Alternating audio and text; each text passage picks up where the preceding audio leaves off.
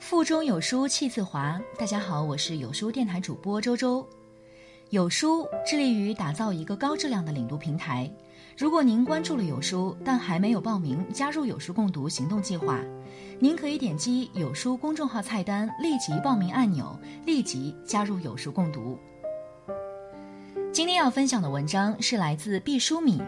人生有三件事不可减省。无论世界变得如何奢华，我还是喜欢节省。这已经变得和金钱没有很密切的关系，只是一个习惯。我这样说，实在是因为节省的机会其实很廉价，腐蚀即是遍地滋生。比如，不论牙膏管子多么丰满，但你只能在牙刷毛上挤出一点五到两厘米的膏条，而不是一尺长。因为你用不了那么多，你不能把自己的嘴巴变成螃蟹聚会的洞穴。再比如，无论你坐拥多少橱柜的衣服，当暑气蒸人的时候，你只能穿一件纯棉的 T 恤衫。如果把貂皮大衣捂在身上，轻者长满红肿热痛的肺毒，重了就会中暑倒地，一命呜呼。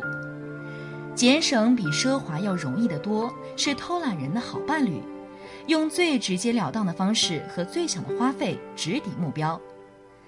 然而有三件事你不能节省，第一件事是学习，学习是需要费用的，就算圣人孔子答疑解惑也要收甘若为礼。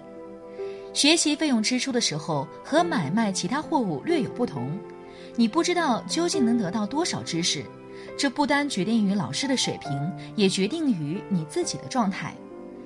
这在某种情况下就有点隔山买牛的味道，甚至比股票的风险还大。谁也不能保证你在付出了学费之后一定能考上大学，你只能先期投入。机遇是牵着婚纱的小童，如果你不学习，新娘就永远不会出现在你人生的殿堂。第二件事是旅游。每个人出生的时候都是蝌蚪。长大了都变作井底之蛙，这不是你的过错，只是你的限制，但你要想法去弥补。要了解世界，必须到远方去。旅游是需要花钱的，谁都知道。旅游的好处却不是一眼就能看到的，常常需要日积月累、潜移默化的蓄积。有人以为旅游只是照一些相片、买一些小小的工艺品，其实不然。旅行让我们的身体感悟到不同的风和水，我们的头脑也在不同风情的滋养下变得机敏和多彩，目光因此老辣，谈吐因此谦逊。第三件事是锻炼身体。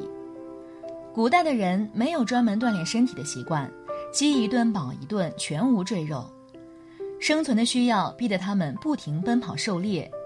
闲暇的时候就装神弄鬼，在岩壁上凿画，在篝火边跳舞，都不是轻体力劳动，积攒不下多余的卡路里。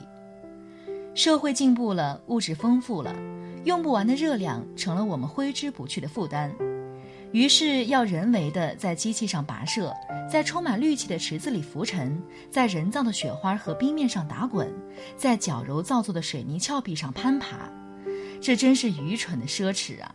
可我们没有办法，只有不间断地投入金钱，操练贫瘠的肌肉和骨骼，以保持最起码的力量和最基本的敏捷。有没有省钱的办法呢？其实也是有的，把人生当作课堂，向一切人学习，就省了上学的钱；徒步到远方去，就省了旅游的钱。不用任何健身器械，就在家里踢毽子、高抬腿、做广播体操，就省了健身的钱。然而这也是破费，因为我们付出了时间。本周共读一个人的朝圣，下周共读向前一步。你有多久没有读完一本书了？关注有书，与众多书友一起组队对抗惰性，每周共读一本书。